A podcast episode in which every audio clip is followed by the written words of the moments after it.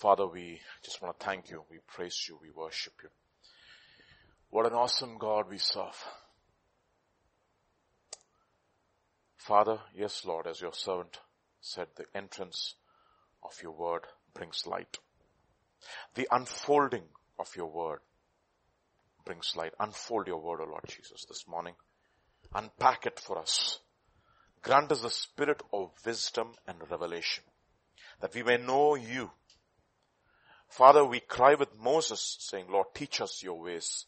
Show us your paths. And you said to him, my presence will go with you and you will find rest. And this morning, Father, we come to you. Father, I pray, Lord, even as we seek your ways, Father, we pray, Lord, that we would experience your presence and that you would grant us rest, that you would grant us the grace to walk with you, O Lord. Everything in our lives, every thought, every imagination, every action and every deed, which is not in accordance to your will, Father, expose it and Lord, conform us this morning a little more to the image of your son in attitude and in thought and in spirit this morning. Thank you, Father. I pray, Lord, that you would anoint us with the gift of the Holy Spirit once again this morning. Oh, Father, fill us with your Spirit even as we receive your word by faith. Let faith arise from the deepmost parts of our inner man. And Lord, even as your anointing, which teaches us all things as it is in truth, and I pray, Lord, that you would lead us into the truth even as we look at your word this morning. To that end I pray that you would bless even the hearing and the speaking of today's word. We thank you, Lord. We praise you. For in Jesus' mighty name we pray. Amen. Amen. So we've been looking at the altar. Hmm? I'm not looking at, of course, Elijah's altar, but the, the, the concept of the altar and uh, the concept of um, um, the, ines- the, the, the, that inevitability of an altar in a believer's life. It is inescapable. It is inescapable. And of course, uh, we are called in the new covenant priests of God, right? The royal priesthood. That is our identity in Christ, right? He has given us um, uh, the privilege to be called His priests a holy nation, a peculiar people, etc. So for a priest, if you will, in the old covenant, you know, when the tabernacle was made in the wilderness, you will see for the priest to enter into the most holy place, he had to go, the first thing that he had to encounter was the altar. It is impossible for him to enter into the most holy place and to receive from God before encountering the altar in his life. Impossible. He has to encounter the altar. He has to go through the laver and he has to purify himself. He has to go into the holy place, have the anointing, that is a, the, the, the lampstand, the shub, the bread of presence and the altar of incense and then go into the most holy place where God will be seated in the midst of the cherubim on the mercy seat and then he will speak to him from there. To hear from God. This is so for a, for a, for a believer in the new covenant, if you want to hear from God, one of the things that you have to absolutely encounter every day in our lives is the altar. That is the reason why offer your bodies as a living sacrifice, right? Okay. We have been learning about altars, especially we learned about the four altars of Abraham, from the life of Abraham. And uh, one of the things that we see from the altar is that there is always what we call as a divine exchange or a demonic exchange. Both ways. At Shechem we see that Abraham enters into God's rest. Okay. He rests from his works. He exchanges the load, the burden, and he enters into God's rest. Okay. At Bethel, we see that he uh, exchanges his thoughts, his ideas, and begins to hear from God. That is the house of God. So take my yoke upon yourself and learn from me for I'm meek and lowly and you will find what your souls? Rest again. To continue in that lifestyle of rest. That is the reason why we, we know that from Isaiah chapter 55 he says, it says, let the wicked forsake his way, the unrighteous man his thoughts. My ways are not your ways. My thoughts are not your thoughts. It is important. It is inevitable. So Bethel, so coming to the house of God, we are encountering, we are, it is an altar, essentially. Spiritually speaking. What are we doing? We are putting down every idea uh, in our minds and exchanging our thoughts to the thoughts and the ways of God. Show me your ways, teach me your paths. And it, it, it so beautifully is portrayed in 617 of Romans. We know that very well. I will never escape that. Okay. I will constantly remind you of that one verse till it becomes a part of our lives. But God be thanked that though you were once slaves of sin, yet you obeyed from the heart that form of doctrine to which you were delivered and then having been set free from sin, you became slaves of righteousness. This is what is happening. Divine exchange. You have been a, you are a slave of sin. Now you are becoming a slave of righteousness. And in order to do that, to become a slave of righteousness, you have to exchange your ideas with God's ideas. You have to surrender yourself to that form of doctrine that you've been delivered to. You've been given over to doctrine. Important. And then of course we have uh, Hebron, right? Hmm. Hebron is called also, there's an exchange. Yeah. There is an exchange at Hebron too. What is the exchange? Fellowship. What do we learn at Hebron? That we don't no longer live for ourselves, but we live for who? For our brothers, according to Romans chapter 15. If you turn there to Romans chapter 15 and uh, verse 1 and 1 to 3. 1 to 3. Yeah. And, yeah, are you there? It says, um, we then who are strong ought to bear with the scruples of the weak and not to please ourselves.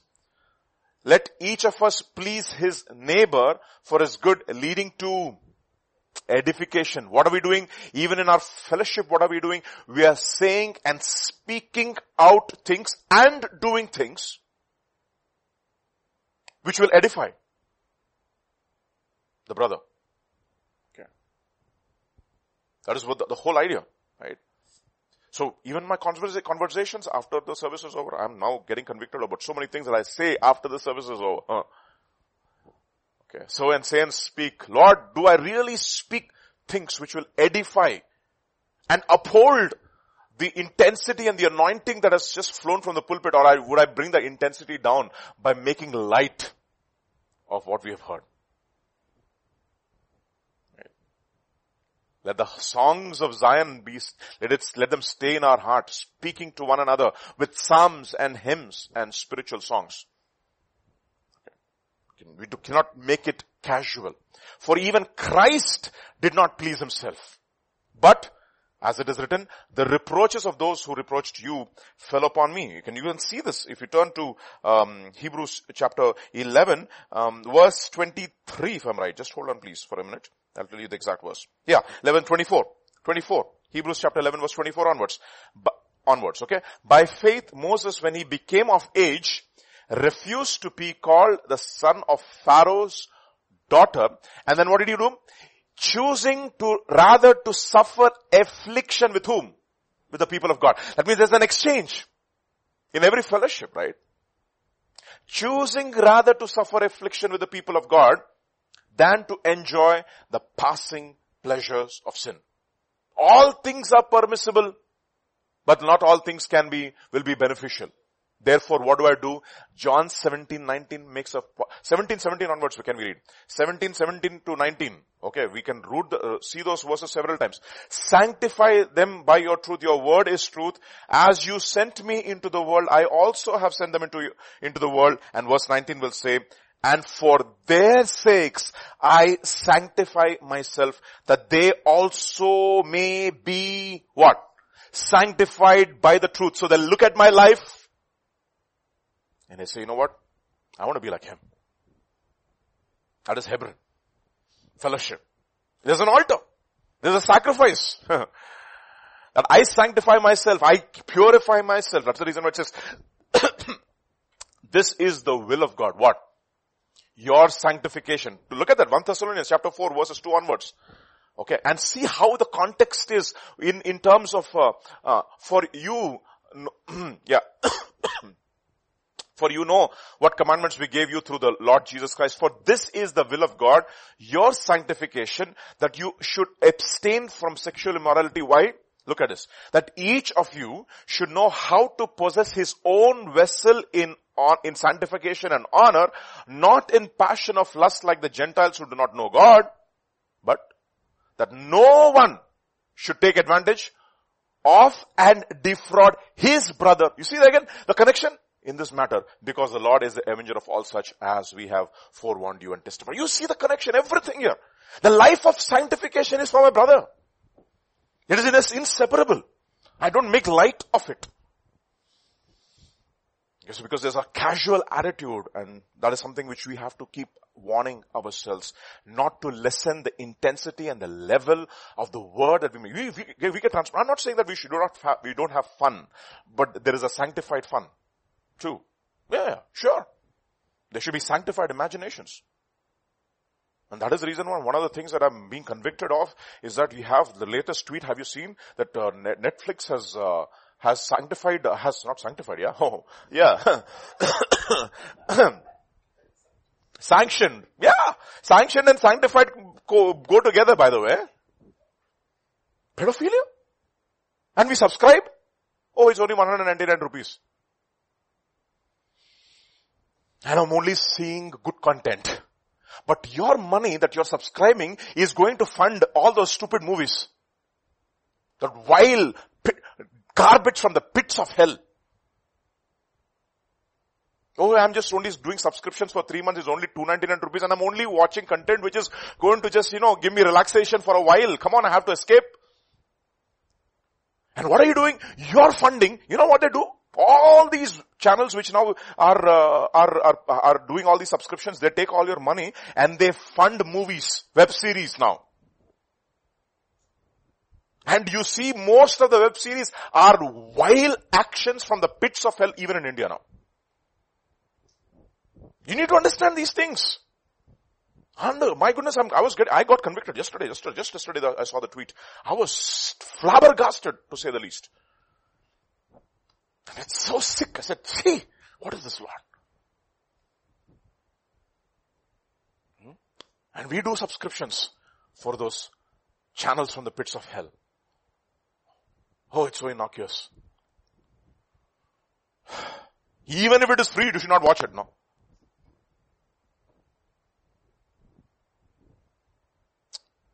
Unbelievable. So, so there is, there is an exchange for my ideas, for God's ideas, for entering into His rest,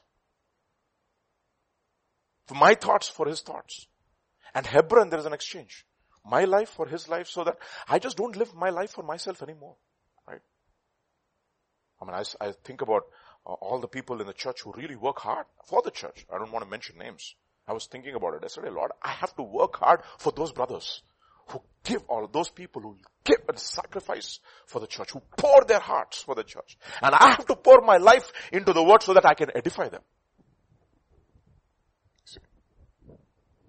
Pour my life, Lord. My life is not my own. It's yours. That is Hebron. That is fellowship. So what does it mean? In all these things, there is sacrifice. It will what? C-O-S-T, you, cost you. See, altar by definition means there is a sacrifice over there. There cannot be an altar without sacrifice. And how can there be Christ or a Christian without sacrifice? Impossible. Impossible. How can we sleep more? Today morning I just overslept. I was so convicted. So Lord, like a door on a hinge, is a lazy man on the bed. Unbelievable. These, these, there, we cannot, we cannot offer to God that which costs us what nothing. That is the, that is the, the, the, the quintessence of the altar. So what do we have these days? The last, we'll come to that point uh, very soon. The, what do we have these days? We have altars where you don't need sacrifice. That's a problem. That's a point. And those sacrifices, even those, the apparent sacrifices don't cost you anything actually. They're not, they're not, uh, uh, uh, they're not um, concentrated on um, on your on your um, what do you say? On, they, are not they're not concentrated on your spiritual growth. They are concentrated on your flesh and not on your spirit. Yes, they offered burnt uh, uh sacrifices and offerings, but they what? What they ate and drank and see this is, all this is happening. That's exactly what is happening in these last days at the altar of uh, Aaron. That's all. He also built an altar. We'll come to that. So there is a sacrifice. So what kind of a sacrifice is that? Right from the beginning there was a sacrifice. When an altar was made. When uh, Abel brought an offering. You see? Isn't it interesting? No, we know, we know the story about uh, Abel bringing an offering to the Lord. Hmm? Right? Uh, offering to the land. We know the story that God looks at Abel and his offering. God looks at Cain and his offering. He re- has respect. I love that word. Boy, I have respect for Abel and his offering. What a tremendous uh, God we serve. He respects us. And then he has, he does not have respect for Cain and he rejects his offering. Now, we know the story about Cain offering, I mean, we know this, not the story, we know the, we know the concept or the doctrine or the fact that the, that Abel offered the firstlings of his, of his, uh, of his flock. And we know he, he offered it by faith. But you know something? Hebrews brings out a nuance. Hebrews chapter 11 brings out a nuance in this whole uh, concept of um, of the offering at the altar. Turn with me into Hebrews chapter 11 and I'll show you the verse. Hmm. Are you there? Uh, verse 4, just enough. Hmm? Look at this, look at the, look at this, uh, look at this, uh, the nuance over here. By faith, Abel offered to God oh, a what? A more excellent sacrifice than Cain. That is, that is the point. Oh, did Cain offer an excellent sacrifice? Yes. The nuance here over, over here is, Lord, I'm just not, I'm not just not going to give you the excellent. I'm going to give you the most excellent in my life. That is the principle. Of the sacrifice. What a nuance that is. You know what? We get satisfied with excellent. yeah, in Christianity, there's always a choice between the excellent and the, ah, the accurate and the more accurate. Ah, you know it from Acts chapter 18 that, uh, you know, Apollos knew the word accurately and Phileas, uh, Priscilla and Aquila taught, taught the word more accurately. We are always satisfied with the accurate. Am I accurate? Doctrinally correct? Hmm, God says, you know what? That nuance is very important over here. Excellent and most excellent. We are all satisfied with excellent. Oh my goodness, we should never be satisfied with, with, with all the, I mean this, I'm not saying that we, we, we, we live by, uh, on, on condemnation and guilt. Excuse me.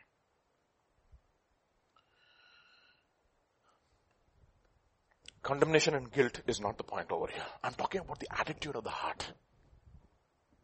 Okay. Sacrifice. In me excellent and more excellent.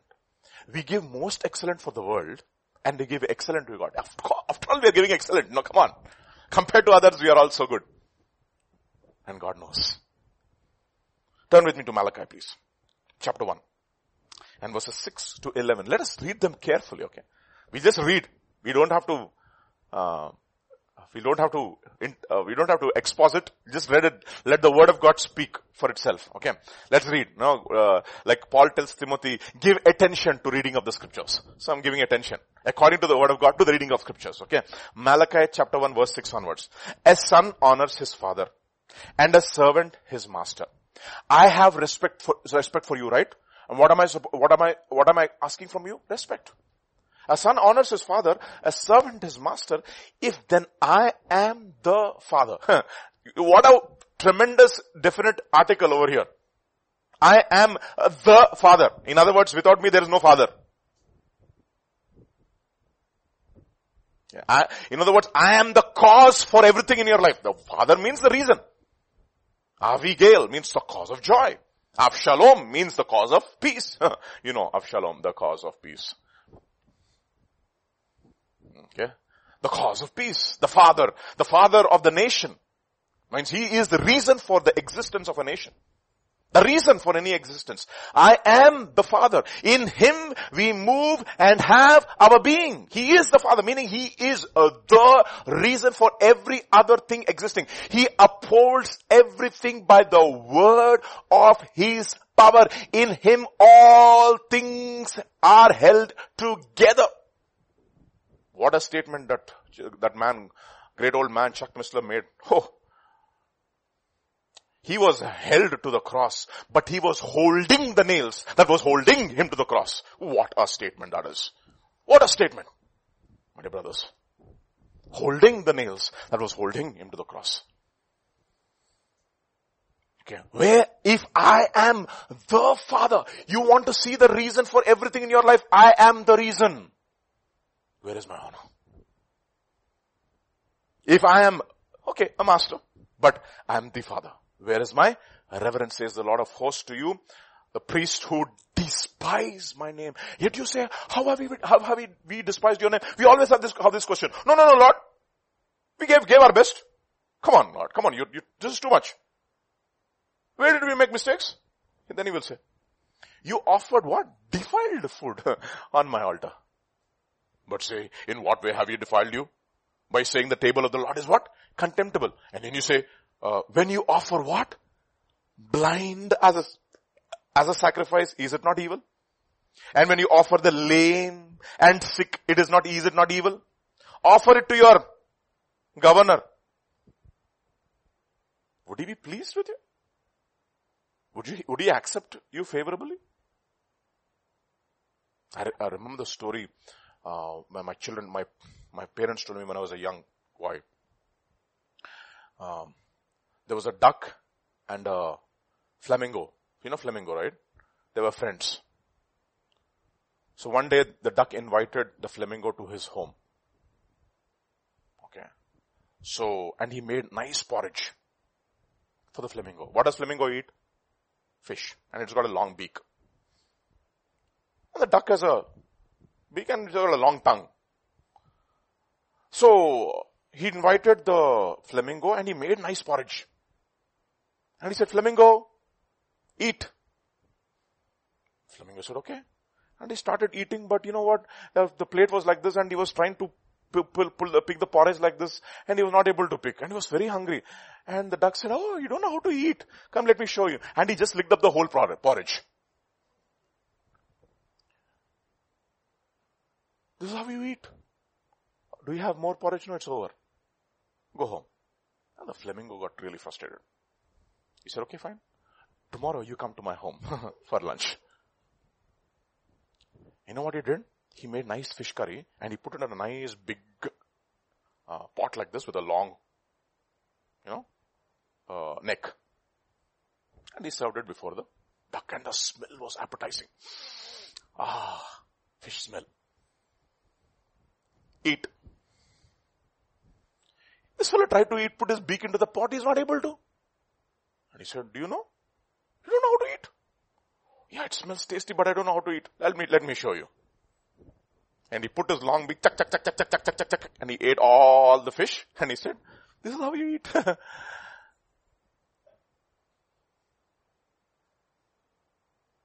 Do you have any more fish left? No. Please go home.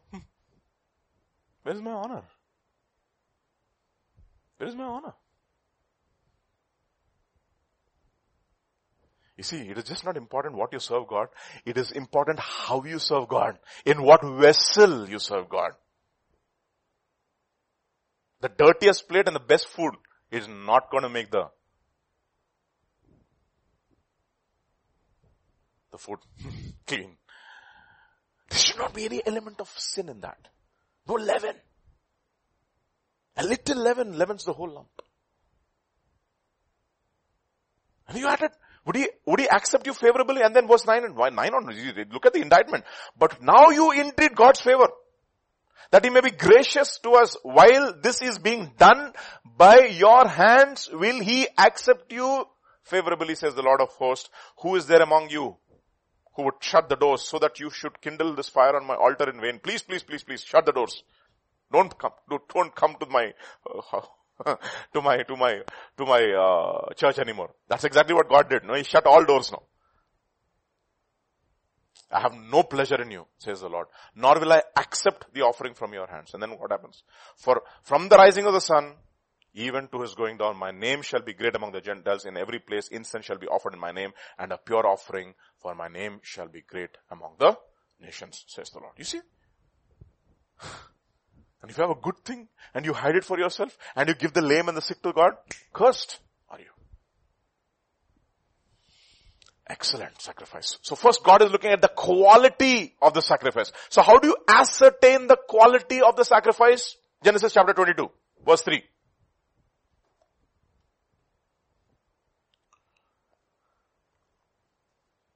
Actually verse, uh, oh, 2 onwards, yeah, 2 onwards. Hmm.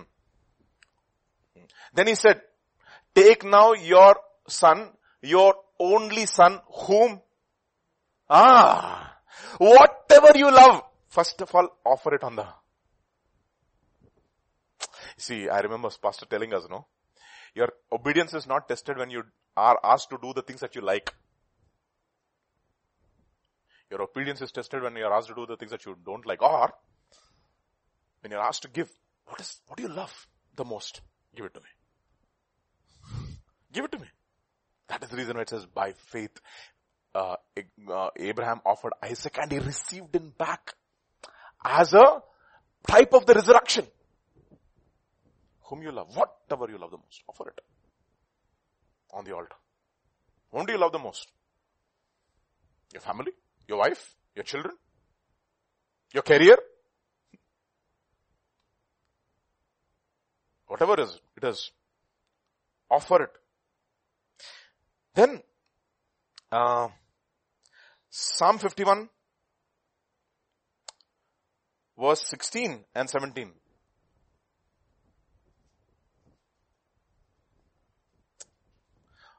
Psalm 51 verses. For, yeah, yeah, 16 and 17. For you do not desire sacrifice or else I would give it.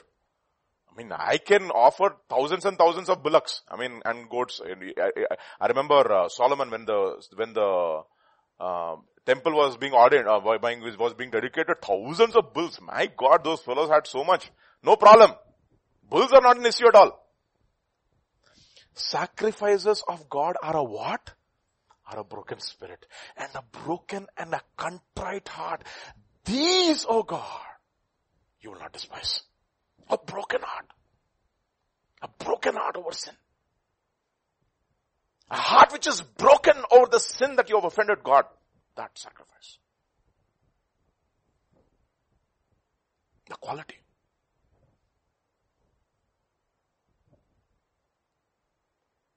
Forty-six Psalm.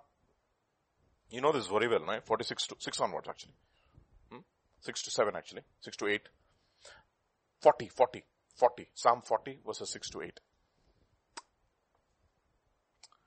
Yeah. Sacrifice and offerings you do not desire. My ears you have opened and the other, in Hebrews it says, a body you have prepared for me.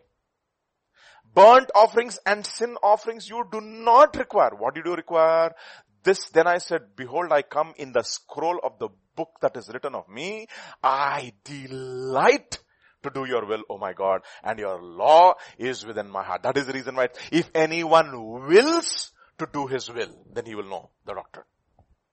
It's a willing heart. Okay, a broken heart and a willing heart. That is the sacrifice that God requires. And whatever you love in your heart, in other words, there is no other place for anybody in my life other than God. What a tremendous requirement, isn't it? And who can have this kind of a love? Only God can give us. Therefore he, therefore he says, I will circumcise the heart of your heart and the heart of your fathers. And what will I do? You know what? I'm going to, I'm going to allow tribulation, knowing that tribulation worketh patience, patience, godly character, character, hope. And hope will not disappoint. Why? Because the love of God is shed abroad in our hearts. Through whom? Through the Holy Spirit who has been given to us. He has to give. And therefore I will take you this, through this entire process and refine you so that I can refine your love for me. It will be absolute. Your heart will have no other place for, uh, you will have um, nothing else in your heart except for me. That's it. No other place. No, mm, for no one else there is place in my heart other than God. Okay. If God chooses to save us, He will save us. But we have already made a choice. We are not going to bow down to your altars, your idols. Simple. Over. Finished. Over. Completely. I delight to do your will, O my God, and your law is within my heart. Where is it? Where is it? On my heart. That is the reason why if you turn with me to Psalm 50, verse 5 only. Hmm. It? Gather my saints together to me. Those who have made a covenant with me by Ah, sacrifice. I have made a covenant with my eyes. And so how do you do it? Pluck out your eyes. How do you pluck out your eyes? Cut your subscriptions. Oh Lord. So wild things, my goodness, no? How they're normalizing all these things. How they're doing it. So subtly and there's no outrage against it anymore. I mean, if, will the subscriptions for Netflix come down or increase?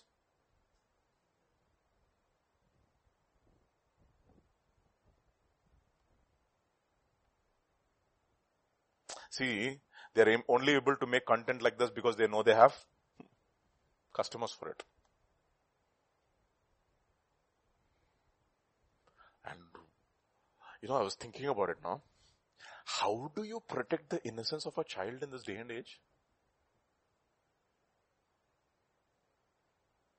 What a challenge. How do you protect the innocence of a child? I mean, that is going to be the one of the most difficult, what do you call? See, be innocent of evil, be excellent at, at what is good. Innocent of evil. Think about that, my dear brothers. What a tremendous responsibility when we ourselves will struggle as men.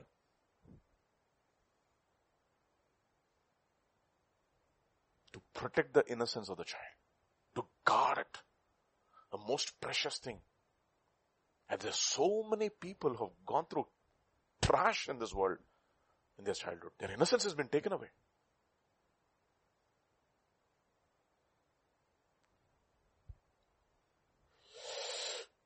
I think we should, there should be some kind of an outcry, huh? It's like, you know, it's like frog in the kettle, right? Literally We, they wouldn't have given us this kind of a thing maybe 20 years back. We would have immediately rejected, this is nonsense, we cannot accept this. But now, one tweet here, maybe one tweet there. Are we taking, are we going to take Netflix, Netflix to court? Huh, I don't think so. What is that? 10 years age gap in California. ఏమన్నా బుద్ధి ఉందా నీకు అసలు సిగ్గులేదు వాళ్ళకి నిజనే నిజంగానే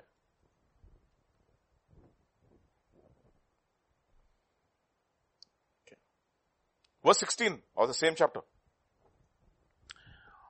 Uh, I'll tell you why this is important. Psalm 50 verse 5. Okay, just before we, we go there. Psalm 50 verse 5. Go back there, go back there.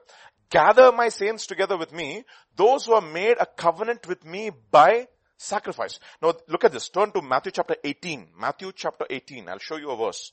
Matthew chapter 18. Hmm? Matthew chapter 18.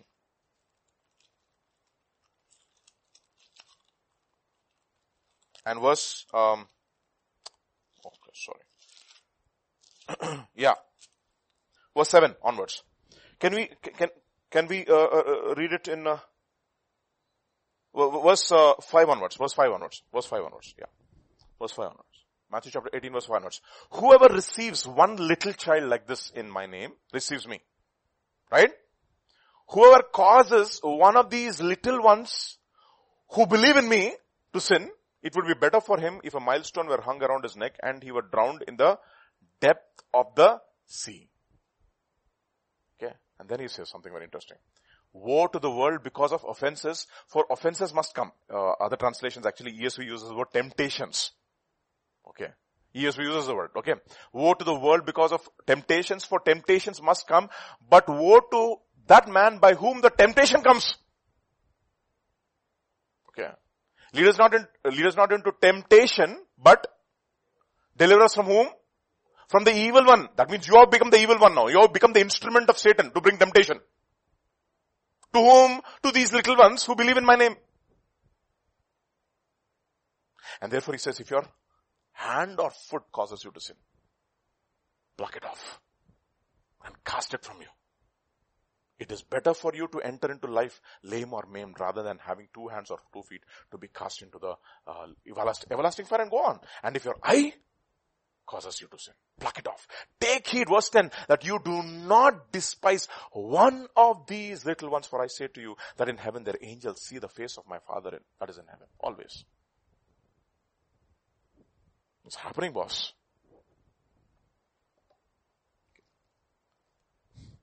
Yeah, I think it's a tremendous requirement for us as uh, elders in the church, right? Lord, enable me to keep my purity, Lord, for the sake of my brothers. For the sake of my brothers. For the sake of my sisters. My thoughts and my actions. Look at your children, okay, and as parents and just have pity on them, literally. And say, Lord, let me do everything possible to protect their innocence. and don't do nasty things before their lives. Protect their innocence because people know too many things too early these days. Hmm?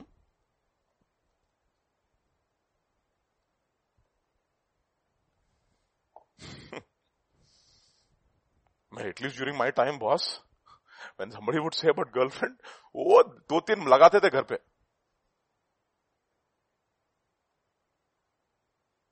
Even in Nigeria, right? Yeah, I know.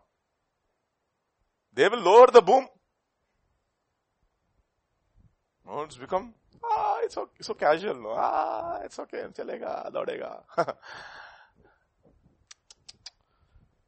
very, very important for us.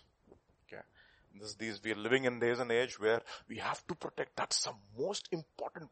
I love the prayer that Sister Elsa prays, prays now. She says, Lord, let there be a generation, O Lord, who would be innocent of this, of evil.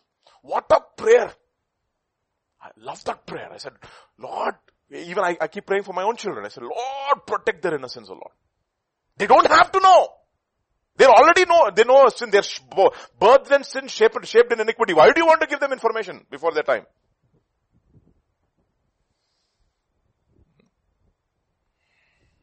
Have to know. We ought to be zealous for our generation. That's a sacrifice. And then another sacrifice. You know what the other sacrifice is? First Samuel chapter 15, verse 20 onwards. We know this very well. yeah? From 20 onwards. And Samuel, and Saul said to Samuel, but I have obeyed the voice of the Lord and gone on to the mission on which the Lord sent me and brought back Agag, of the king of Amalek. I have utterly destroyed the Amalekites and then what? But the people took the plunder, sheep and oxen, the best of the things. Oh, you know, God requires the best. No, I want to offer the best things so that I, to sacrifice to the Lord and I have, uh, other translations will use the word, I have devoted to destruction. Verse 22, Samuel says, has the Lord as great delight in burnt offerings and sacrifices as in what? Obeying. Okay. See, you know what? Obeying is a sacrifice. You know that?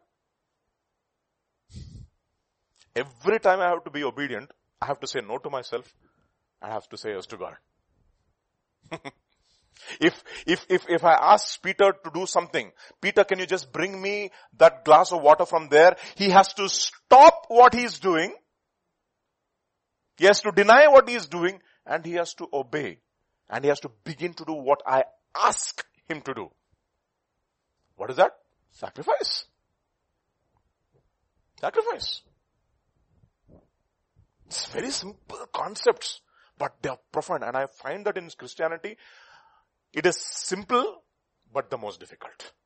Simple to understand, difficult to obey. Understand? So Samuel said, the Lord has great, del- has the Lord great delight in burnt offerings and sacrifices as in obeying the voice of the Lord? Oh, behold, to obey is better than sacrifice and to heed than the fat of rams. The fat, the fat belongs to God, right? Everything belongs to God. Huh. He says to heed. To oh, heed means to submit. To heed means to what? To come under sub, submission. Submission is a sacrifice. Do you know that? I have to submit to my husband. Oh, this guy, Lord. it takes a lot, Lord. Can I fast and pray for 21 days? No, no, no. Don't have to fast. Just pray. Just submit to Him. For to this fellow, Lord. Now that is most of the time the complaints that uh, sisters have, no? To this guy, Lord. That you have given me. That you have given me. Love your wives. To this girl, Lord, that you have given me. It is better to live in the housetop.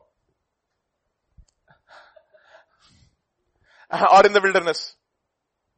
I'll take care of your sheep, Lord, in the wilderness. No, no, no, no, no, no. Love your wife. And deal with her with understanding, granting her honor as a weaker vessel so that you are heirs together of the grace of life. Otherwise, ah, ayu prayers will not be heard. Which is easy. Which is easy. To go into the mission field or to love the wife? Oh, huh. That is interesting, huh? Think about that. Think about that. Obedience.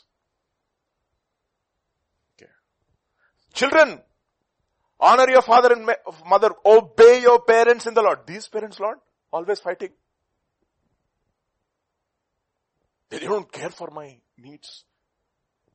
They don't care what I bec- what becomes of me. Why should I? Honor. And he tells those people who are entering into the promised land. That's remarkable, isn't it? They lost 40 years of their lives because of the disobedience of their parents and he says, honor your father and mother. If any man does not honor his father and mother, let him be what? Cursed and everybody should say, Amen. Ay baboy. You said Amen now. Think about that. Which is easy.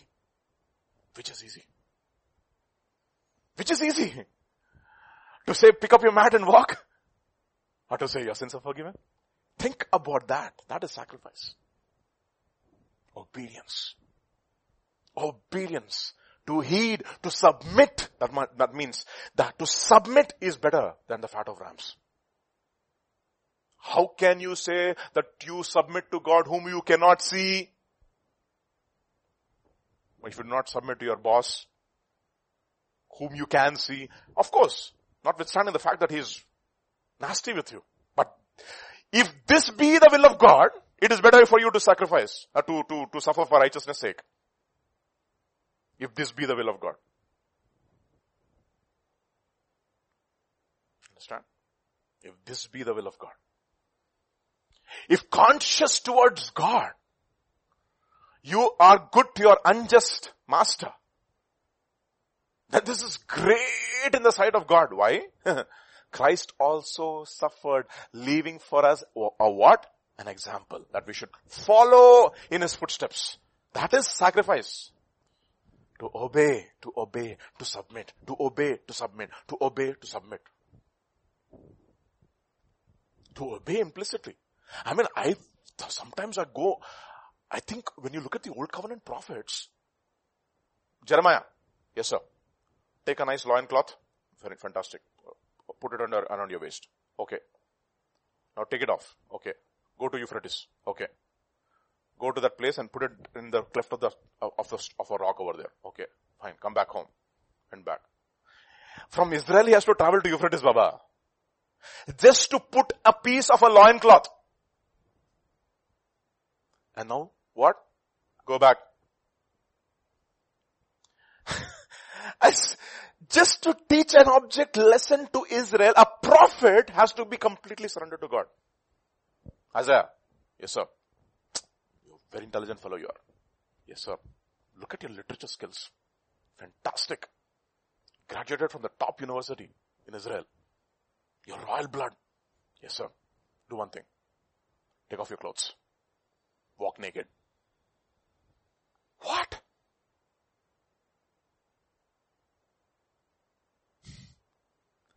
Just as my servant Isaiah has walked with its, with his backside uncovered. I'm using uh, euphemisms, by the way.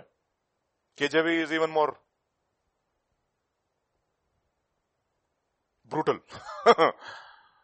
you see? So will my people go into captivity. He has to become an objectless.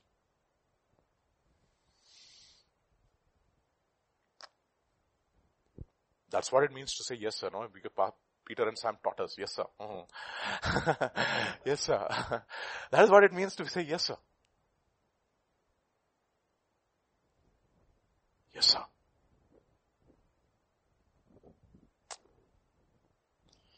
To obey is a sacrifice. See, that is the altar. The principle of the altar will not change, my dear brothers. It's not going to change for you. It's not going to change for me. It's not going to change for anybody. To obey, to obey, to obey is better than sacrifice. And then verse 23, look at this. If you don't have this, what is the next one? Hmm? For rebellion, whew, is as a sin as witchcraft and stubbornness. You see, you have obedience and heeding. Obey and heed. Rebellion and stubbornness. You see the combination over there? The opposite of obey is to rebel. To oppose, the opposite of heed is to be stubborn. Stubbornness. And then he says, because, and the whole thing is what is happening because you have rejected. No, no, no, no. I have obeyed the voice of the Lord. No, you have rejected the voice of the Lord. You were supposed to completely go and destroy it. Amalek. You rejected it. Partial obedience is disobedience. Delayed obedience is disobedience.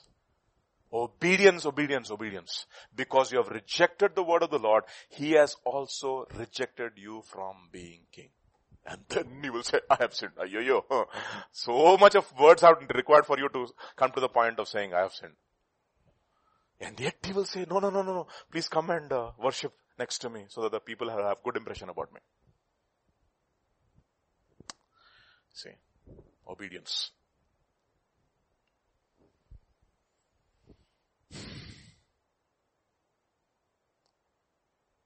Romans chapter 12 verse 1. Look at this. Uh, I beseech you therefore brothers, offer your bodies by the mercies of God, offer your bodies as a living sacrifice. That is the reason why you know Paul says, I bring my body to what? Subjection. You know, when do you actually burn fat? When your the whole thing starts burning, right? Okay, I mean, I, I, I, take a first one kilometer jog from, uh, from, uh, my place to the end of S- SRDG school. I don't think it's one kilometer, it's about half a kilometer. By the time I reach SRDG school, my, my whole body is panting and saying, requesting me to stop. Vijay, please Vijay, have mercy upon me. what do you say? no, no, no, no, no, no, you fellow. No, no, no, no, no, you fellow. That's exactly what um, uh, Muhammad Ali was, uh, used to stay, tell his body. One more mile, one more mile. The entire body is craving and pleading for me. Please stop, please stop, Ali. Please stop. He said, no way, no way, no way. One more mile, one more mile, one more mile. Because I don't want to end my career as a loser. Every punch should count. Okay. Fly like a butterfly, sting like a bee. You know what a bee does, right? When it comes and pokes you, it leaves its sting. That's it. That means it makes it count. Every sting. You'll remember it. Tack, it comes and stings you. That means every punch that fellow gives, it leaves a mark. You have to, you'll have to, you'll just, just be totally disoriented. Paul says, I don't beat the air. Every punch will count. Beat my body. Oh my goodness, my body. body is craving. I beat my body and bring it to subjection and make it my slave. Run, Milkha, run. bhag, Milkha, bhag, run. Run. Offer your bodies. A what? As a living sacrifice. Why? Now your body is a temple of the Holy Spirit. You're bought with a price. It is not your own, it is mine. The body is a temple of the Holy Spirit. You cannot take the members of your body and make it the members of a harlot. What? Question mark. Can you take the members of a harlot and make it a, members of a harlot and make it the members of Christ? Or members of Christ? Don't you know they become one flesh? And those who is joined with the harlot is one flesh with the harlot, and those who is joined with the Lord is what with, what with him? One spirit with him? Don't you know it? Sacrifice. Offer your bodies as a what sacrifice? A living sacrifice. Holy, my ears, oh Lord, my eyes, my mouth, my hands, my feet. Instruments of righteousness, Lord. Weapons, it says in other translations. Weapons of righteousness.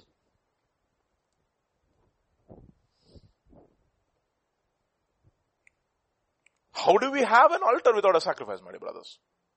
Otherwise.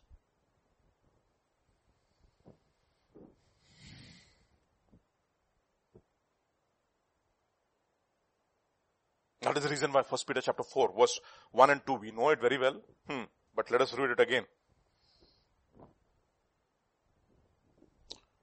Therefore, since Christ suffered for us in the flesh, arm yourselves also with the same mind. For he who has suffered in the flesh, suffered in the flesh has what? Ceased from sin.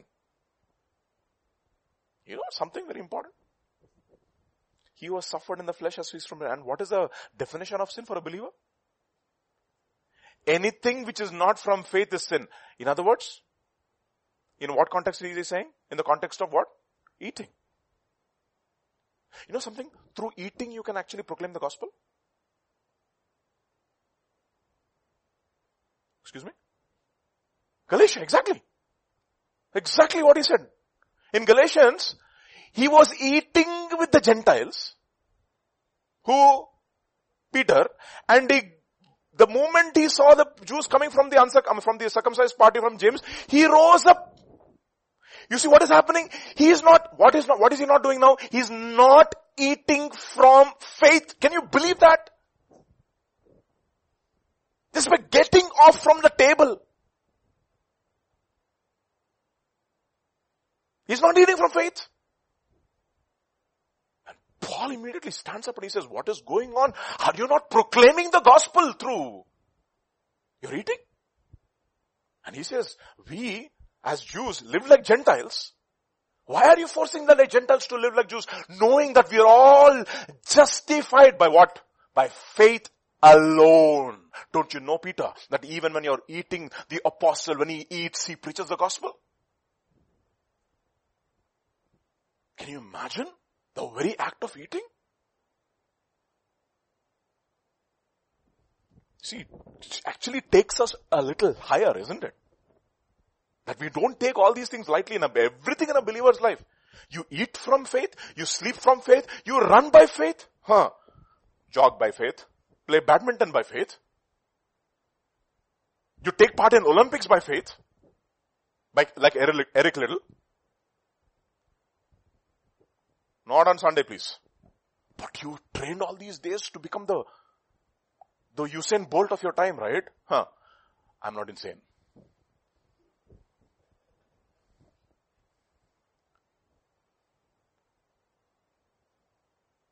Think about it, no? He runs, gets the gold medal in the 400 meters or 200 meters if I'm right. And then he runs all the way to China and becomes a martyr in China. That is running by faith. Go to lab by faith. Go to the hospital by faith. Huh. Whatever a believer does, it's by faith that you proclaim the gospel.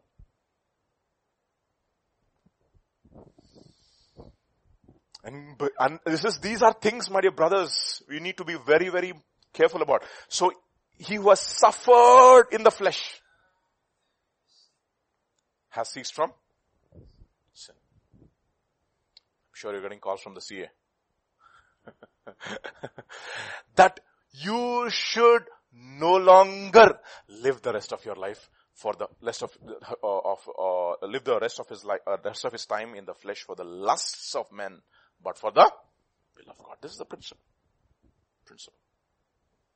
See, the inescapable altar. Do you think it is possible to live a Christian life without this? Huh? Do you think?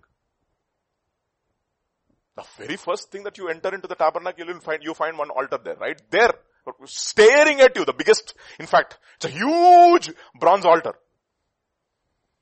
You cannot enter without the altar. It's impossible. It's imperative. Everything else follows. You cannot skirt the altar. Impossible. That's where it starts. The life of a Christian starts at the altar. The life of exchange.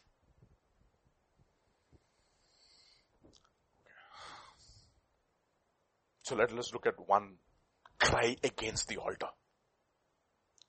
Hmm, there's a cry against the altar. If you look at the entire Bible, there's only one time there's a guy who's not prophesying to the people, he's prophesying against the altar. Let's look at that, yes. First Corinthians chapter 13.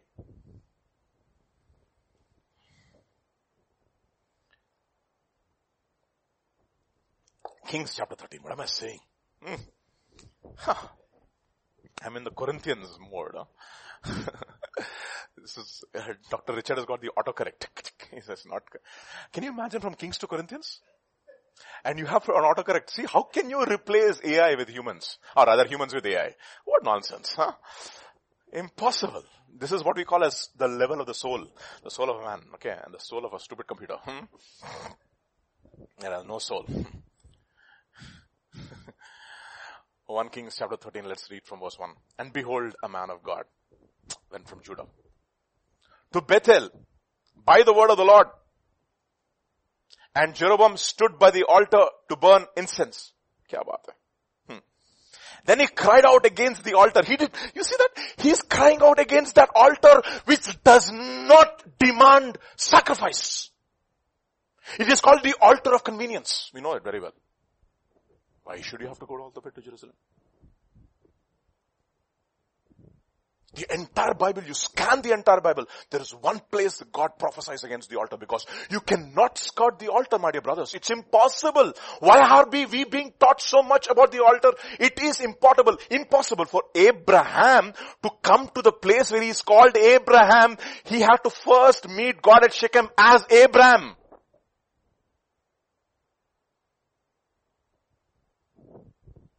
His name st- still doesn't change.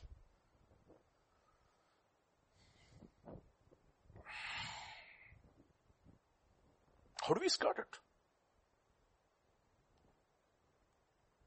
So God comes and says, He cries out against the altar by the word of the Lord.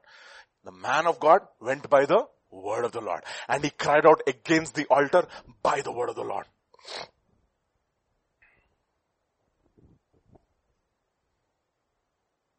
We look at the altar.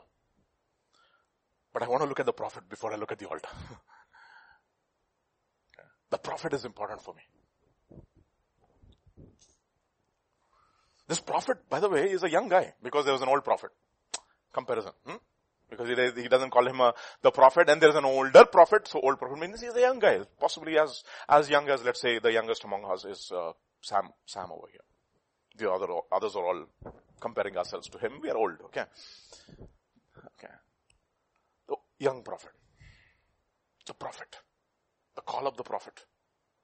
It's not easy, as I told you. They are supposed to do crazy things without asking questions. I mean, I, I can't imagine the logic of having a loincloth around your waist and going all the way to Euphrates, put it in the, in, in that thing, in that cleft of the rock, come back home, walk back all the way from Euphrates back to Jerusalem or wherever he's staying. I think he's staying in Jerusalem. Yes, of course. Uh, Jeremiah is in Jerusalem. And then after several days, go back to Euphrates, come back again and teach a lesson, showing the loincloth.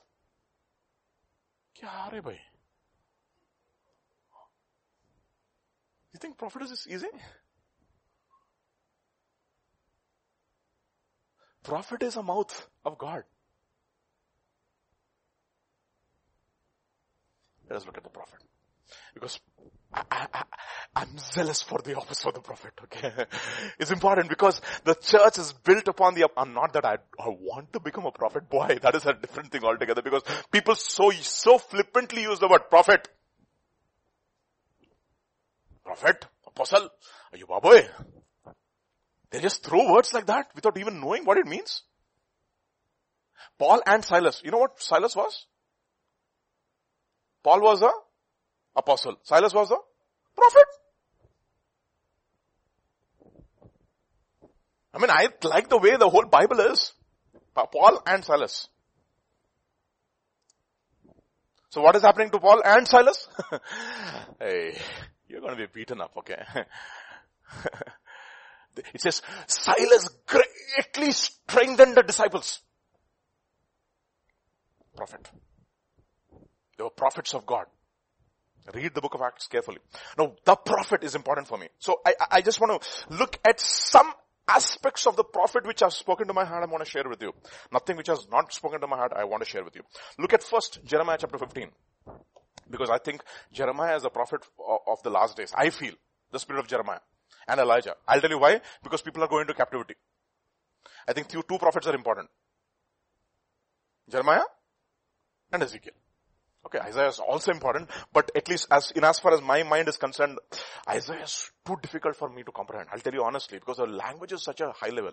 Jeremiah is the kind of, kind of guy like us. I mean, at least like me, you know, simple fellow.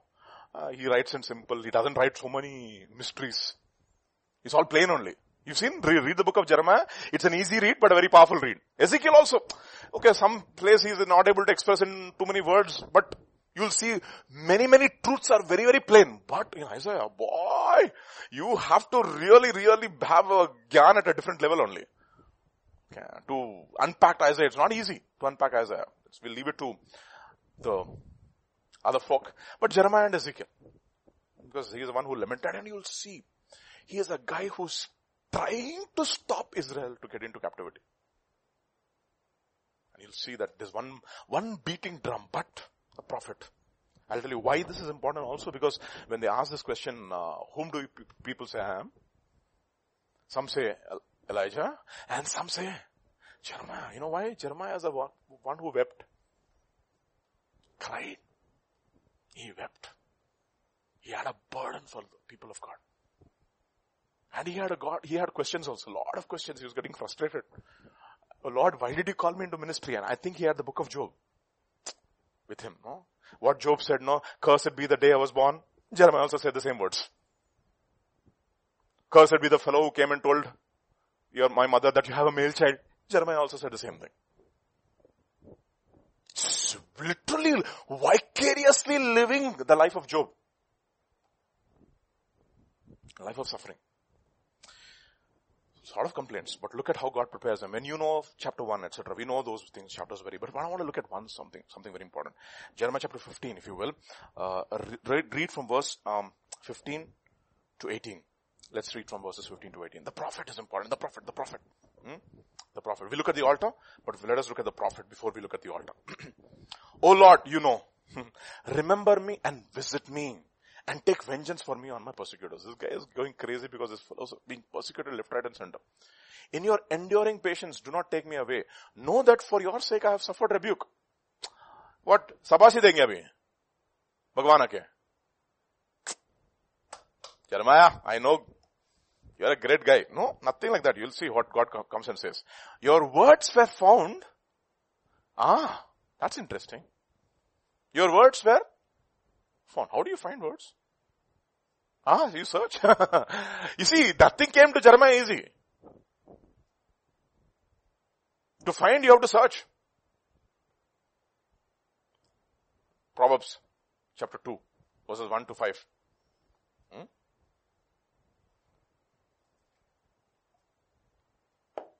My son, if you receive my words and treasure my commands within you, that you incline your ear to wisdom and apply your heart to understanding, Yes, if you cry out for discernment, lift up your voice for understanding. If you seek her as silver and search for her as for hidden treasures, then you will find, you will understand the fear of God and find the word. That's the word. Find.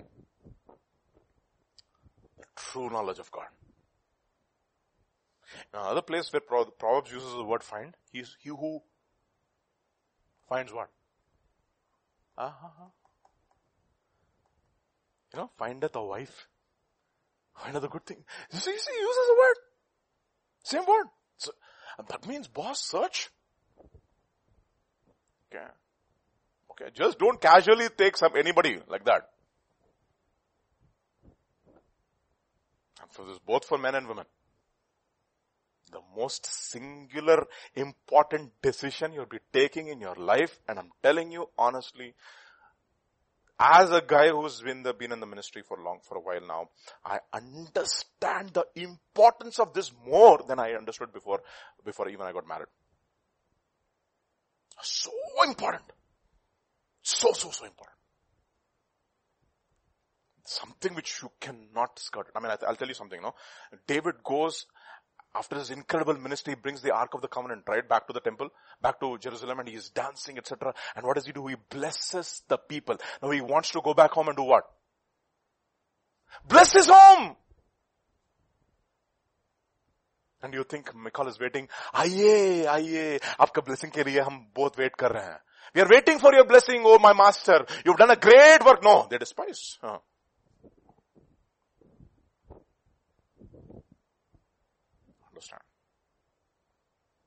are important decisions in your life because these things will, will determine your eternal future in, on this side and on the other side. So just don't seek, uh, I'm just uh, throwing, I mean, giving you this advice for free because, because when I was searching for the word found, I was interesting. I said, okay, you, you have to find the knowledge of God and you also have to find a wife. So in order to find a wife, what should you do? You have to search. Who should search? Eliezer has to search. What should you do? Meditate. Adi.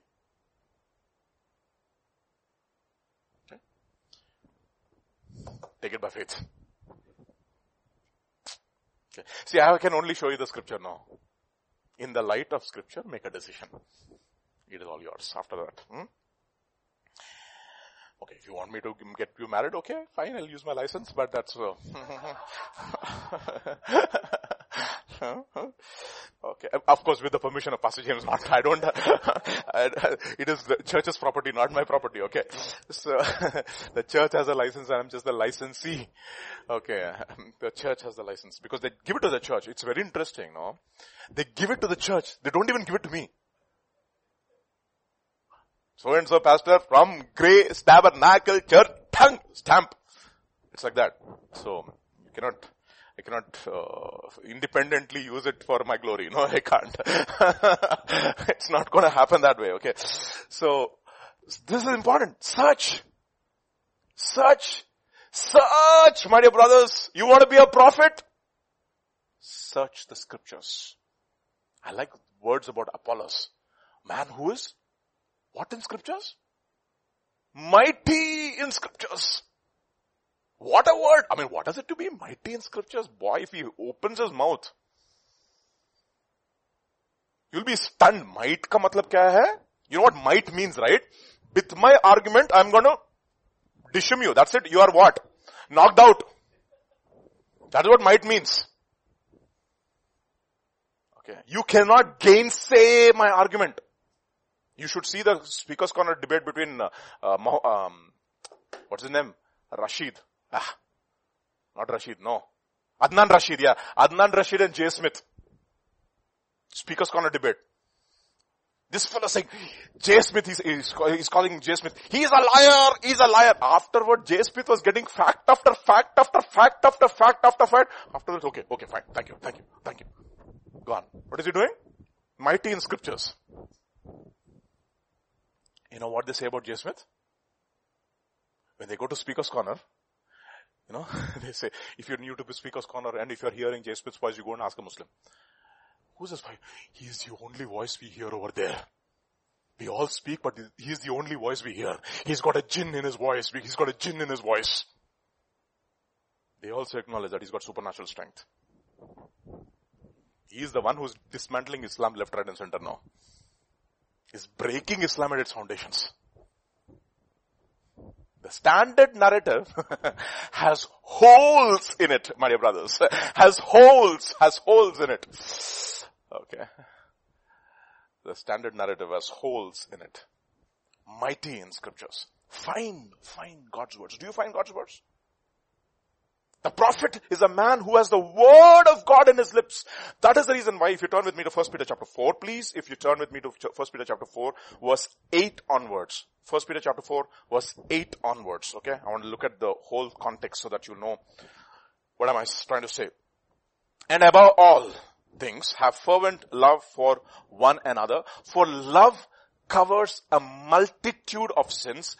Be hospitable one to another without grumbling and verse 10 onwards, as each one has received a gift, minister it, uh, minister it to one another as good stewards of the manifold grace of God. If anyone speaks, let him speak as the oracles of God. The oracle has spoken. Over the, after that, no more questions for the one. All doubts have been clarified. Apparently, at least. Huh? If anyone speaks, let him speak as he. Do you see how? What a tremendous requirement from a guy who's speaking the word of God that he has to be a guy who's a mouthpiece of God. And that means he has to have the words of God. He who has my commandments, huh? First of all, people don't even have commandments. They still have grade one commandment. If a little, commandment goes a little high, they say out of syllabus. We don't know. Teacher didn't teach. You are being what? Unfair. But that's the reason when we come to university, all those things are taken off, no? Whatever comes out of my mouth, you are responsible, okay? Hmm. How I love university. okay, 17. So, let's go back. He has to have the words of God. You have to find God's words. Let's go back to first uh, Jeremiah chapter 15 verse 16 now. Hmm? Verse 16. Your words were found and what should I do? I should eat. That means what? I should internalize God's word. Okay. It's important for us to be people like that. I find the words of God, what should I do? I should start eating them. Eating them matlab slowly digesting, taking it in, making it a part of me. Just not eating ka matlab not drinking. Eating is not drinking. You know that, right? Eating and drinking, they are different. Just because you're using the same alimentary canal, you cannot just conflate the two. You drink milk, you eat meat. What did I say? Mm-hmm. Train up the child in the way that you should go. Okay. You know what the, the, the actual picture in the Hebrew, you know what it is? The mother has to take that food into her mouth, mm-hmm, chew it, and take that out of her mouth and again put it into his mouth. So that it will easily go. Notwithstanding the fact that it is still what?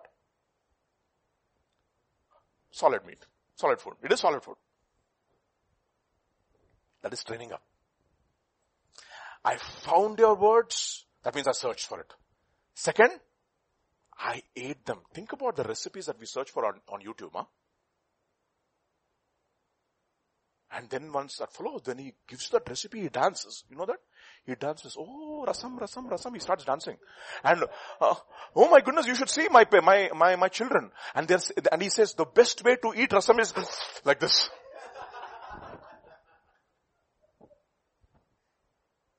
Ah, whatever. Yeah. Whatever. He's got what? Millions and millions of subscribers and millions and millions of viewers. But how about people going to Christian websites? Do you find millions of subscribers? Or our channel has got 600 now with great difficulty. Six months, 600. 100 per month. That is our strike rate. Can you imagine? The words were found and I ate them. How did I eat them? I started making a recipe. The time will come when people will not endure what doctrine? Sound doctrine. So what? Be ready in season, out of season, exhort, rebuke, correct, teach with all long suffering. Words were found. And I hate them. You know why? Because I was a prophet. You want to prophesy against the altar of God? Boss, you better know the word of God.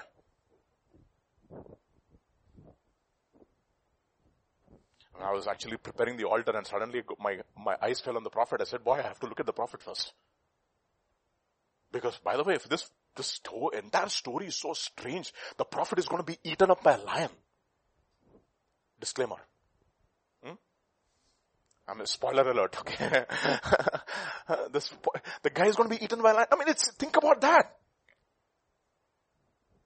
That means if you're a prophet, your standards and requirements are so high, boss. Your words were found and I ate them. That means I internalized them. That's the reason why I said, whatever you eat becomes you. so you want to become a prophet of God, better be careful about your diet. Take heed. What you hear. 15, 14. What? Proverbs. Okay. Today's morning devotion for my children. The heart of him who has understanding, what does it do? It seeks knowledge, but the mouth of the fools, ah, feeds on foolishness. Adi, point. It feeds on foolishness. And so when you feed on foolishness, what do you become? Ah, straightforward. Obviously, not the mouth of fools. Huh, what do you expect? Feeding on wisdom? Impossible. Huh they feed on foolishness. Because what you eat will become who you are. And I found your words. And what did I do?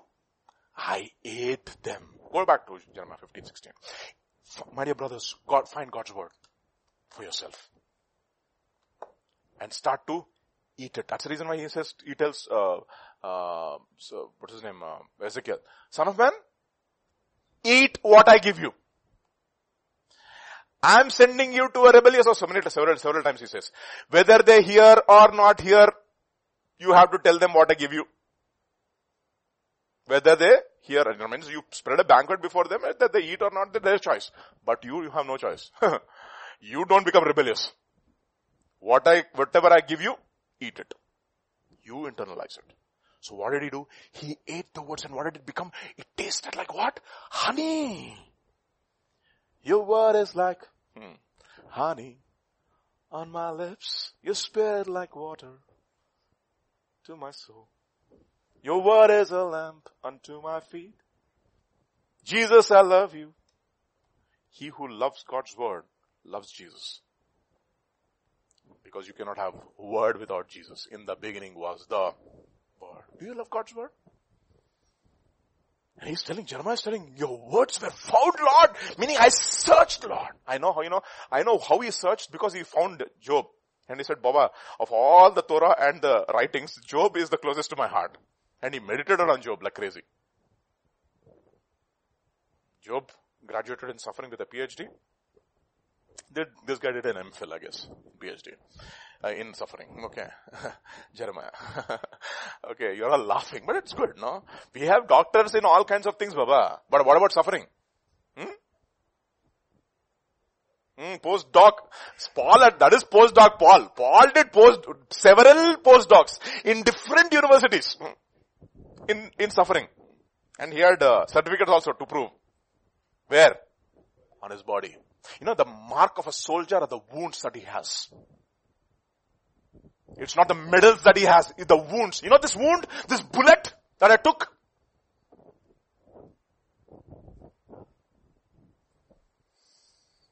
Okay, your words were found.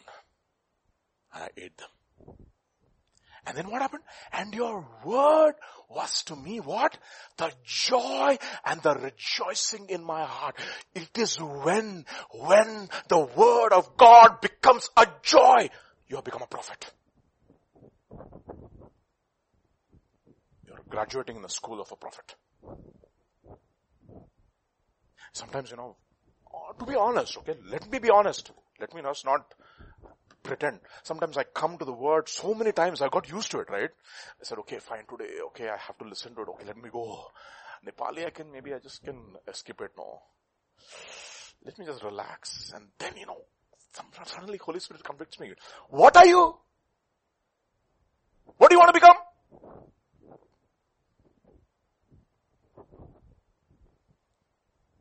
What do you want to become? Then I said, Lord, no. no, no, no, no, no, no. Every language is an opportunity. It's like, you know what? I'm giving the best meal and I'm putting it on the table for you and you don't want to take it, Vijay. want to take it.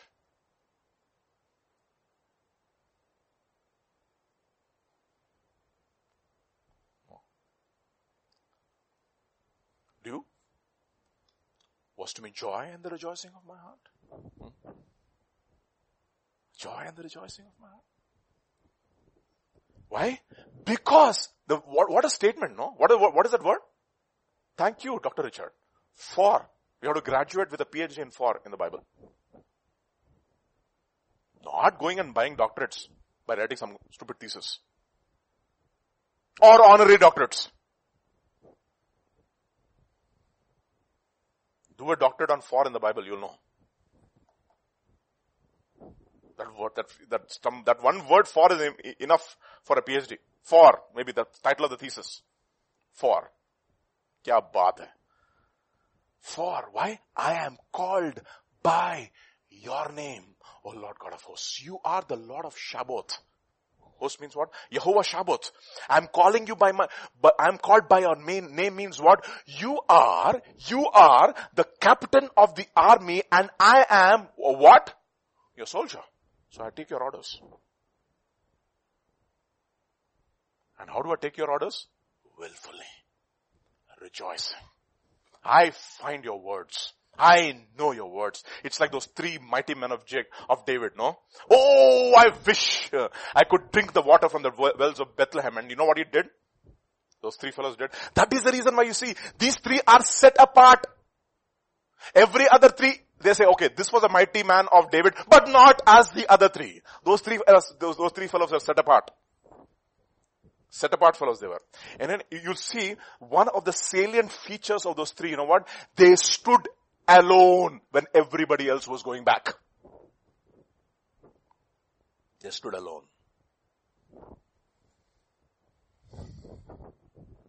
I'm called by your name, Yahweh Sabaoth. Sabaoth. I'm called by your name. Therefore when I found your words, what did I do? I ate them and it was joy and a rejoicing of my heart. And what, what do you think God is going to say? Fantastic, Jeremiah. No, no. For soldiers, you don't have a, you don't have a prasamsha on your back. You don't need a pat on your back. People who need a pat on their back, boys, are they not soldiers? Good job, good job. You know what? Who, who need? Children need. Hey, good job, good job. ABCD, hare, fantastic. you graduated now from where? Huh, from level 1 to level 2.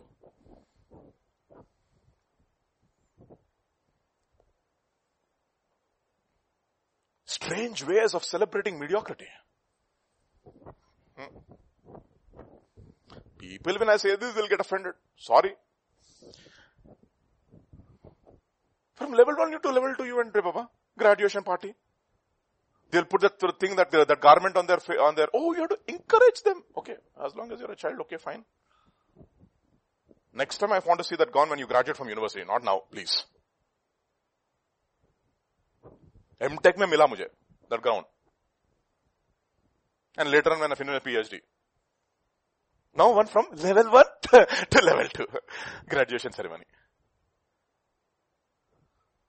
you all need what pat on our back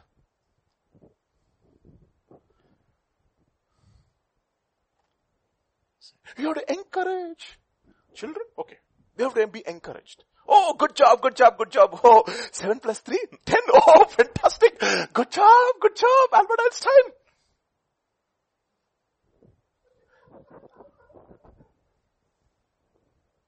That is children. Okay.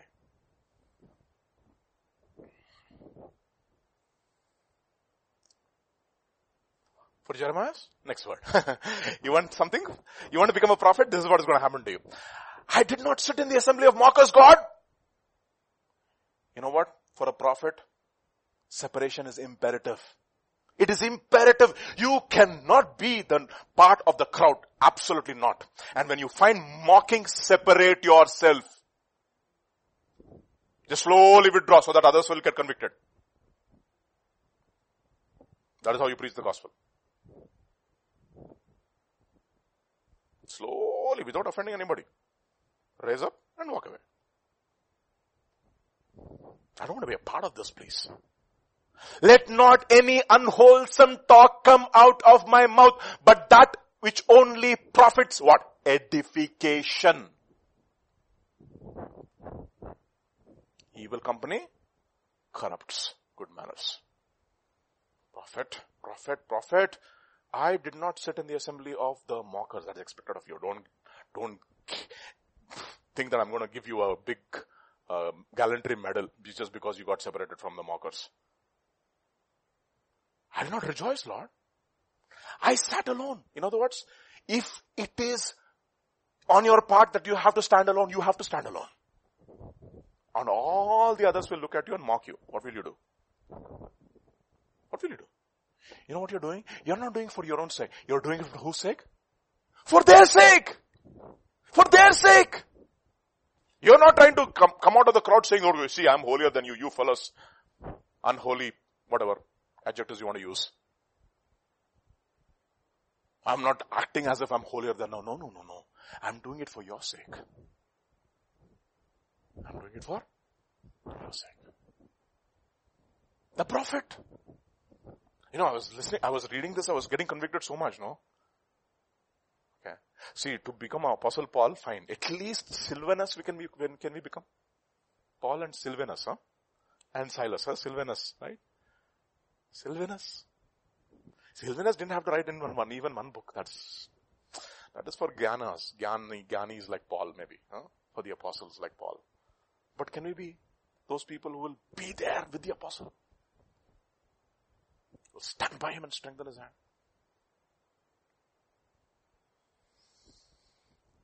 Okay. Okay. I did not sit, sit in the assembly of the mockers, nor did I rejoice. That means their rejoicing is not my rejoicing.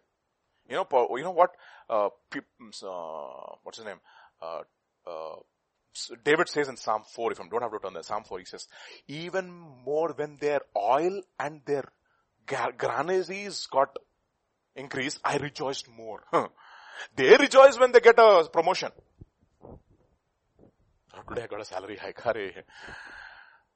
I do not rejoice when I get a promotion or getting it increased. If I get more money into my bank, nowadays I get scared. So I just, I, am not joking. Okay, in the morning I got an SMS. 7,000 rupees credited into my account. I said, who sent this, Baba? And I got really tensed, okay. I got up, I just immediately got up and I said, I hope it's not being sent.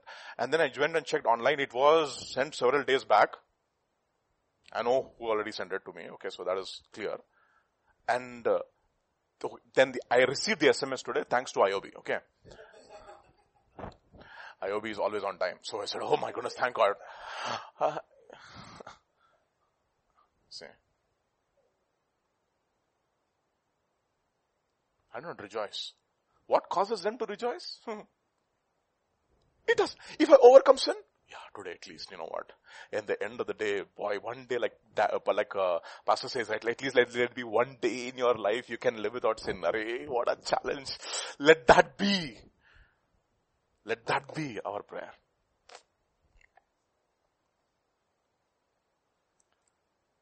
Then you know what he said? I sat alone because of your hand. For you have filled me with what? You know what? There's righteous indignation. He looks at the compromise around and he's so fired up. At the compromise, not at the compromisers.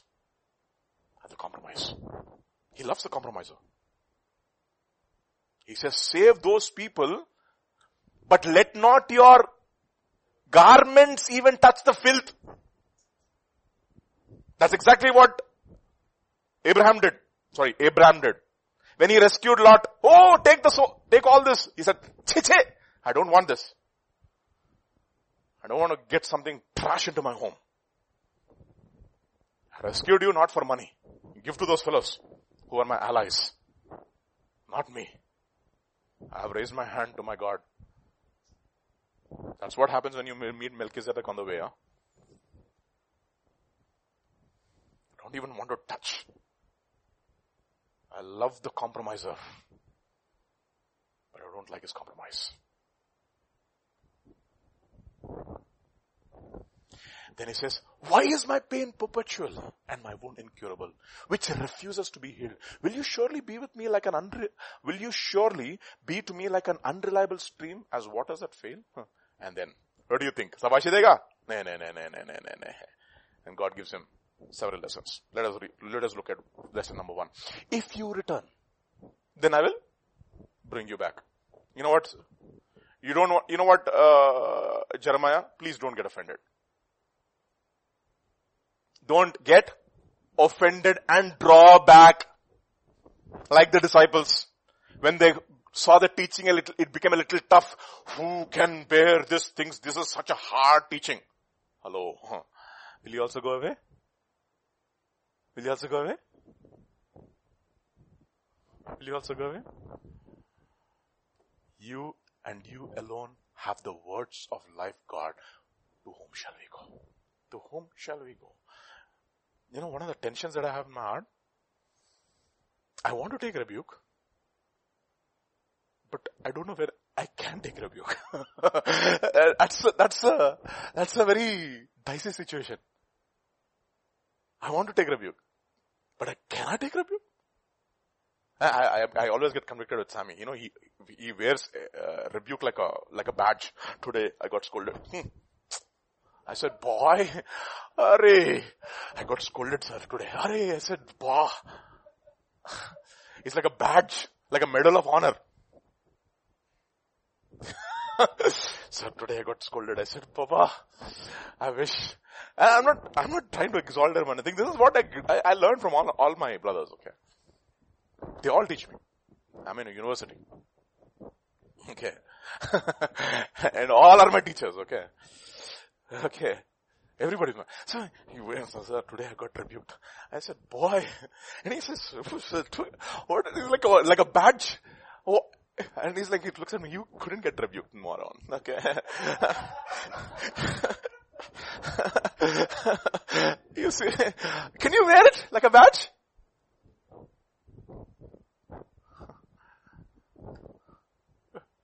I mean, I, I, I get stunned sometimes, no? Can I wear it like a badge? I'm just speaking to you like a fool. you want to be a prophet?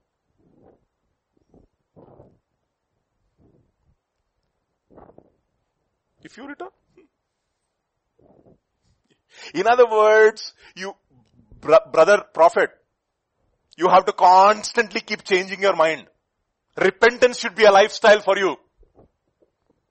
You have never come to a point where you don't have to change and turn back to me. മനസ്സിലായോ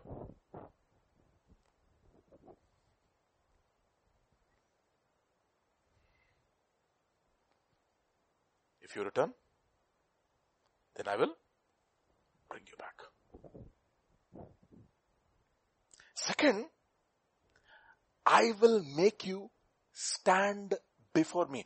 The Hebrew word is my presence. I will make you stand in my presence before my no, no, no, no, no. Thank you. Faces. Yeah. Okay. In other words, you know what? I will teach you my ways. I will show you my paths. That's a prayer, right? What's a prayer? Show me your ways, O Lord. Teach me your paths because these are your people and I have to lead them. And what does God answer? My, what? My faces, yeah, my presence, yeah, exactly. My presence or my faces will go with you. I will constantly keep teaching you the goodness of God, the severity of God. The goodness of God, the severity of God. The both sides, the multidimensional aspects of God. I will teach you. All the faces of God. I will teach you. Okay, in other words, you want to be a prophet? You have to know both. You need to have a balanced and a thorough understanding of who God is. The judgment of God and the mercy of God. The severity of God and the goodness of God. I'll tell you something. In the cross of Jesus Christ, the mercy of God, the righteousness of God, the goodness of God, the holiness of God, the love of God all coincide. The mercy of God is not against the judgment of God. The mercy of God agrees with the judgment of God. Where? On the cross. In other words, I will teach you the way of the cross. I will make you stand before me. I will make you stand before me. Who can stand before you, Lord? I, unless and until what? I make you stand before me. I will make you stand. You know what happens to Ezekiel every time he goes into the presence of the Lord? He falls flat on his face. What, what does God do? He sends his spirit and makes him stand.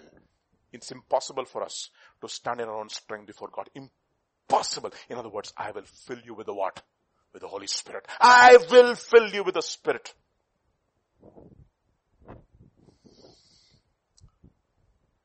Third thing.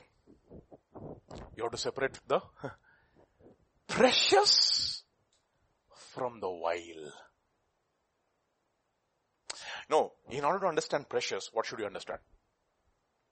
Uh, uh, yeah, zalal. The word is zalal, the vile. What is vile? You know, you want to know what is vile? Okay, let us do a small word study on while. Hmm? Deuteronomy 21, 20.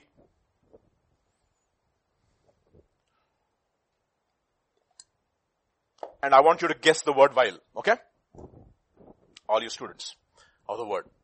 And they shall say to the elders of a city, the son of ours is stubborn and rebellious. He will not obey our voice. He is a glutton and a drunkard. Guess the word vile. No. Excuse me? Glutton. Gluttonous. In other words, whatever causes waste is vile. Do not be drunk with wine in which is what? Dissipation is what? Wastage. But be filled with the Spirit. Glutton. okay, let me show it to you. Let God be true and every Vijay a liar. Proverbs 23 verse 20 and, 20 and 21. Proverbs 23 verse 20 and 21. Hmm? Do not mix with wine bibbers or with gluttonous eaters of meat. Bah! What a tremendous statement. It doesn't say gluttonous eaters of vegetables. You see that? Because you eat vegetables, you'll never become glutton. Because sometimes you have to close your nose and eat it. Palak, ayo! Carrot, healthy. Carrot juice, papaya juice, ayo baboy. What about spinach juice in the morning? That's an acquired. okay, that is an acquired taste, sir. That is an acquired taste. Oh, it is so good. Acquired.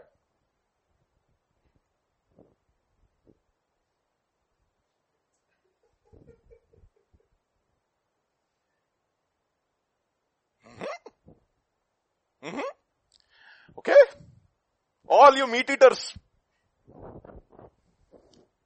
I know you're from your teeth.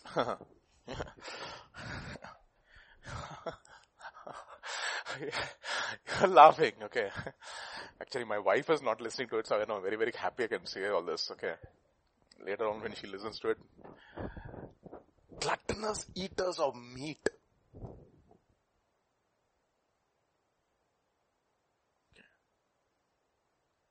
That is the reason why I will not defile myself from the food on the king's table. Who said that? Daniel. Vegetables pulses chal naku. Zindagi In other words, sambar and my avail is more than sufficient for me. You give me roti with sambar also, I'll eat, no problem. Roti with sambar, yeah, yeah, yeah. Acquired taste. Not a problem. Not a problem. Gluttonous, precious and the vile. You want to be a prophet? You see, your eating habits are very, very important, Baba. What you eat. You know something? Meat was only allowed after Noah's Ark. Say, you want to eat meat, you fellows? Okay, eat. Sitting on my head. Okay, eat. I'm not against it. Please don't misunderstand. But you understand what I'm talking, trying to say over here. Every day we have to have non-veg on day. Non-veg every day. Okay, thank you. And then, look at this. Next statement in there. Are for. You see the reason why you should not become gluttonous eaters of meat?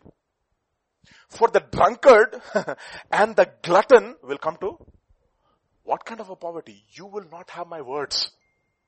That is the ultimate poverty.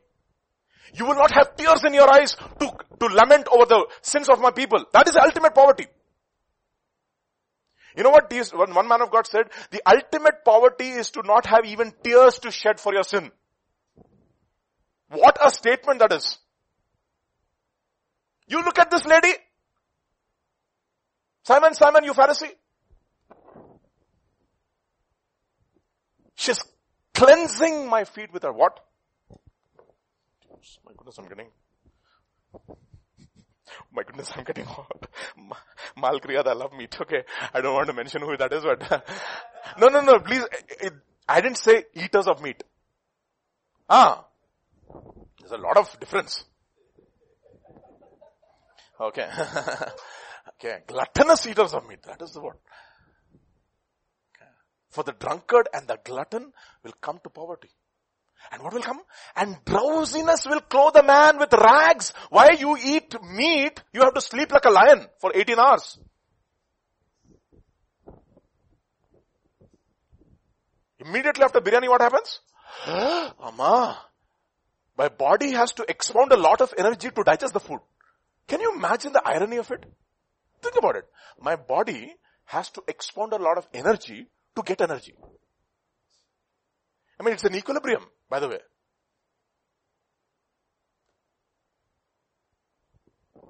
Poverty.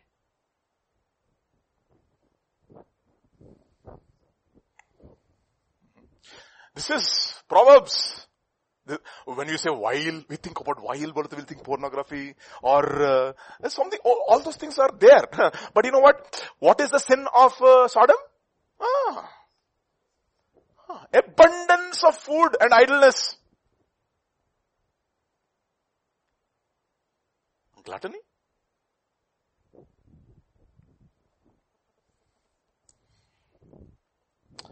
Sister. oh my goodness. Please don't get offended. No, no, no, no, no. Uh, it is not, I'm not against meat. I also eat meat, Baba. Okay, I eat meat. I'm saying gluttonous eaters of meat. And drowsiness will clothe a man with rags. Pastor James will go a, clo- a, little more closer on what all is not allowed in meat also. That I'm not going there till there. No, I'm better than him at least. I'm still.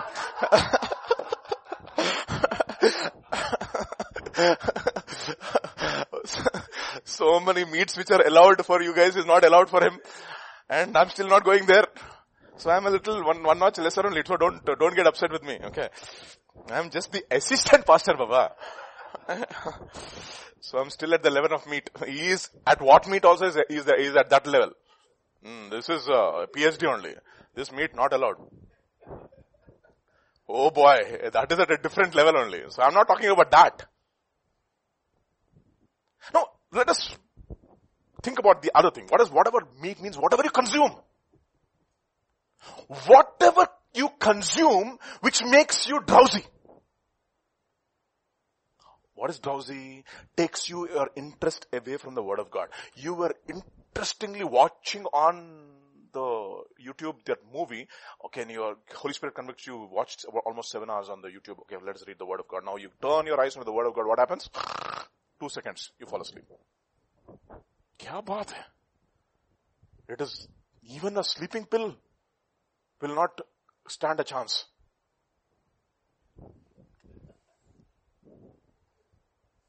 Suffering from insomnia. Read the Bible.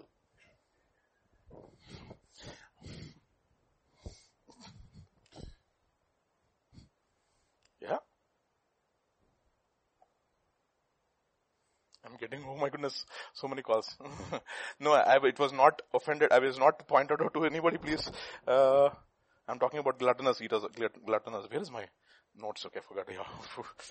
yeah, there you go. So, and then 28-7, finally, Proverbs. Huh? Whoever keeps the law is a discerning son, but a companion of gluttons shames his father. If I am the father, where is my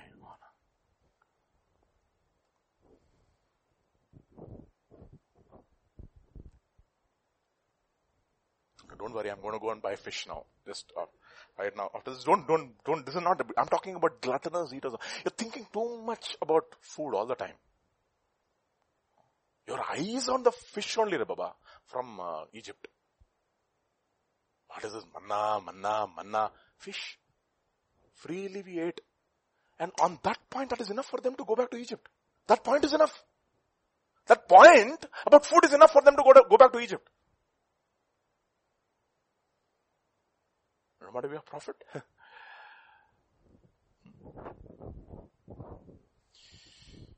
then, go back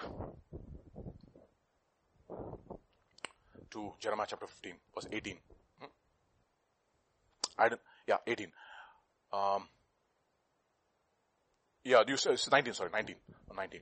You do you separate the, the while from the, 19, verse 19 bro. Uh, from the precious. You take care of the while. Okay. You will have a heart for the precious. If you live according to the flesh, you will die. That's an ultimate, ultimate thing, no? You know, sometimes, you know, we should be confronted with such ultimate questions. If you live according to the flesh, you will die. To whom is it saying? To believers, yeah. That is how I came to the Lord. By the way, I don't want to go back to that thing, but no. That those ultimate questions we are not given these days. In other words, Christianity is a matter of what? Life and death. Hmm? If you return, then I will bring you back. You shall stand before me. Third, if you take away the precious from the vile. Fourth, you shall be my mouth. You want to be my mouth? My prophet. My goodness, you should see the way the prophets see, right? Remember Ahijah the prophet who prophesies for Jeroboam that he's going to have the ten parts of the kingdom. And now Jeroboam's son falls sick. And he calls his wife and he says, dress up in disguise, go and ask Ahijah the prophet whether I'm, uh, my son is going to be healed or not. And Ahijah, by the way, is dim. He can't see. And uh, before he can go, God comes and whispers in his ear, ah, this lady's coming now. So Jeroboam's wife is about to knock the door, tuck, tuck, tuck, before she knocks the door. Hello, Jeroboam's wife. Shock. please come in, please come in. Waiting for you only. Shucks, man. Scary, huh? You want to be a like, guy like that?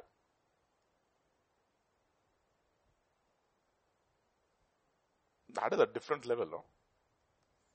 You will become my mouth. You will be my mouth. You want to be my mouth? I, I need all of these. You have to return and that means never become offended because of the word. You shall stand before me. That means you should know my ways. Both the good, the bad, and the ugly. All the three. You have to take the precious from the wine.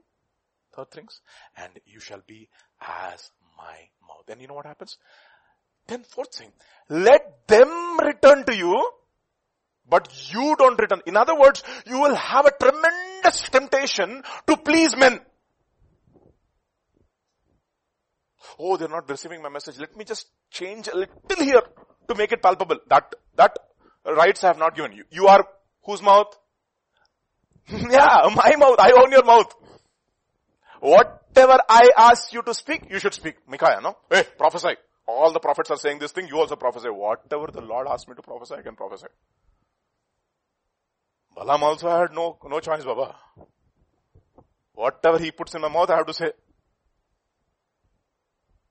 What? I can't change my message? Turn with me to Galatians, please. Galatians, Galatians 1, chapter 1. Galatians chapter 1. Hmm? And we will stop in few minutes, okay? Five more minutes and I'll finish. it. Galatians chapter 1 and verse, Dr. Richard, you can find that verse very well. Verse 10 onwards. Hmm? For do I now persuade men or God? Do I now seek to please men? For if I still please men, I would not be, other translation, I should not be a bond servant of Jesus Christ. I should not be. You know, at the core of the false gospel, you know what it is? That desire and inclination to somehow get a sabashi from people. To please men.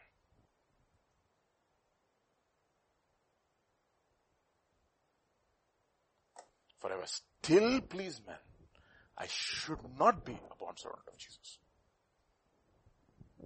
You will have a tremendous temptation, Jeremiah. Somehow change the message. I know these fellows are rejecting, rejecting, rejecting. How long will you tolerate this? but one thing, you can get accepted by people. At, at, at what cost? I will reject you. Is that okay with you? Oh, it was okay with Saul.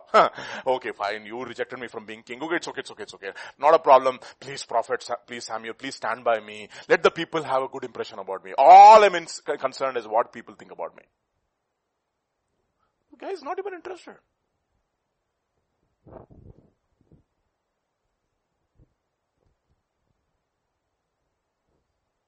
Want to be a prophet?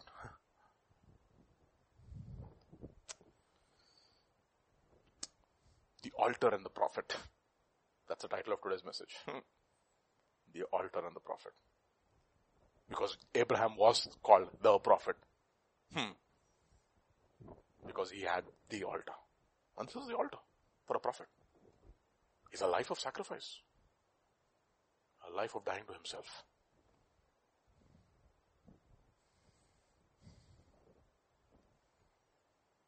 Let's go back. Oh, okay, verse 11, verse 11, yeah. Uh, Galatians chapter 1 verse 11. But I make known to you brothers that the gospel which was preached by me is not according to man. That is the reason why, you know what God, God tells Peter, Jesus tells Peter, get thee behind me, Satan, for you are not mindful of the things of God, but you are mindful of the things of man. You're trying to please man.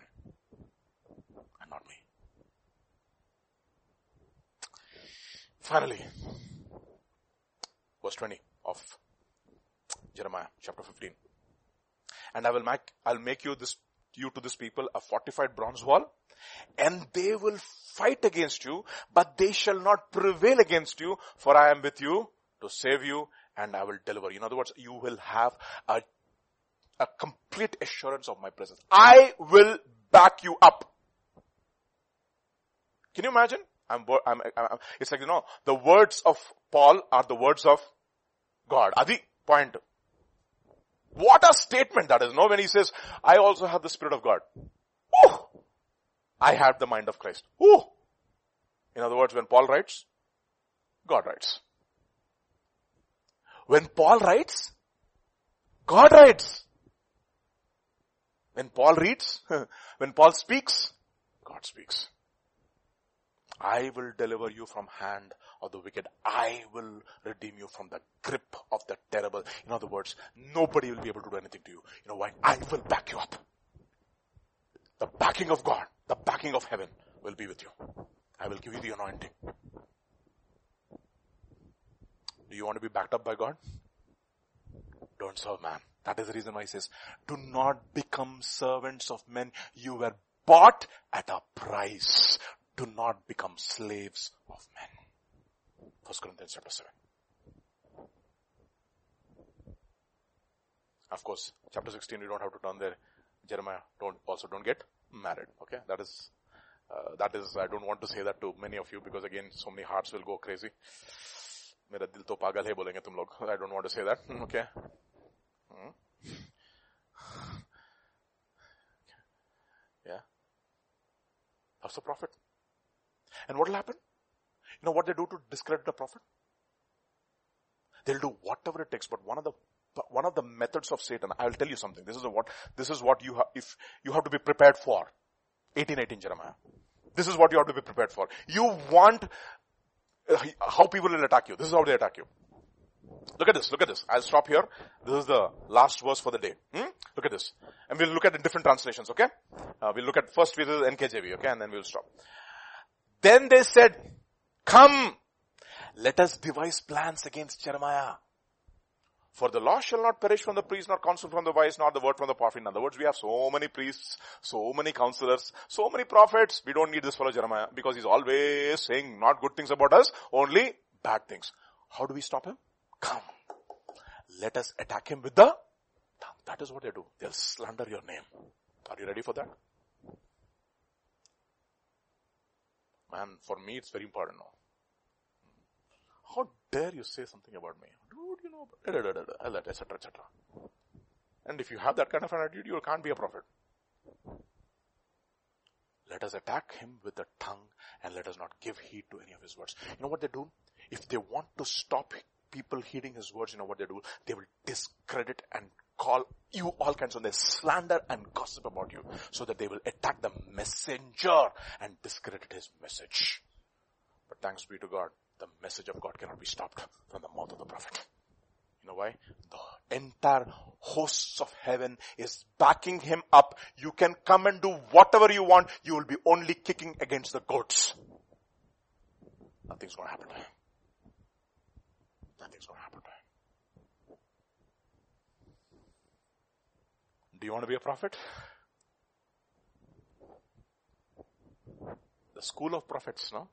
It is not uh, going to IIT and getting a degree. This is different. the school of the prophets. Let's pray.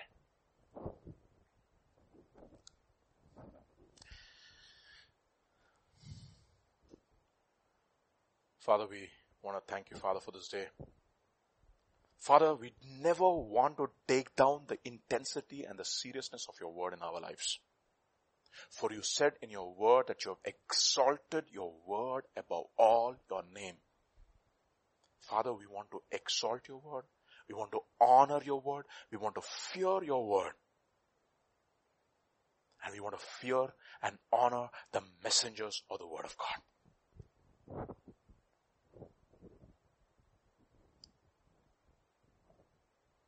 Grant us grace to that and we pray. And I pray, Lord, that you would create an incline, an inkling in us, O oh Lord, that we will become a church which is prophetic. For the testimony of Jesus Christ is the spirit of prophecy is what your word says.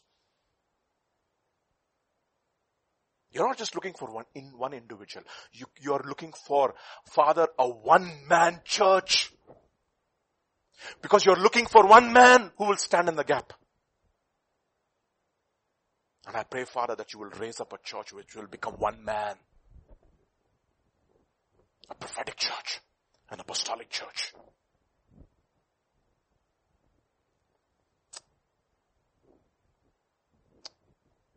Grant us grace to that and we pray, Lord, you would raise up people who will become serious about God's word. That we will never ever lighten and lessen the intensity of whatever comes from the pulpit. Your, your words were found, we will confess like Jeremiah. And we ate them. And, be, and they became the gladness and the rejoicing of our heart. To that end I pray that you would bless all of us. We want that blessing, O oh Lord. We want that blessing as young people. That we will never dishonor or lessen or placate or fool around with your word. Because it's not the word of man. It is the word of God. Thank you, Lord. Even as we go into the rest of the week, prepare our hearts through the week.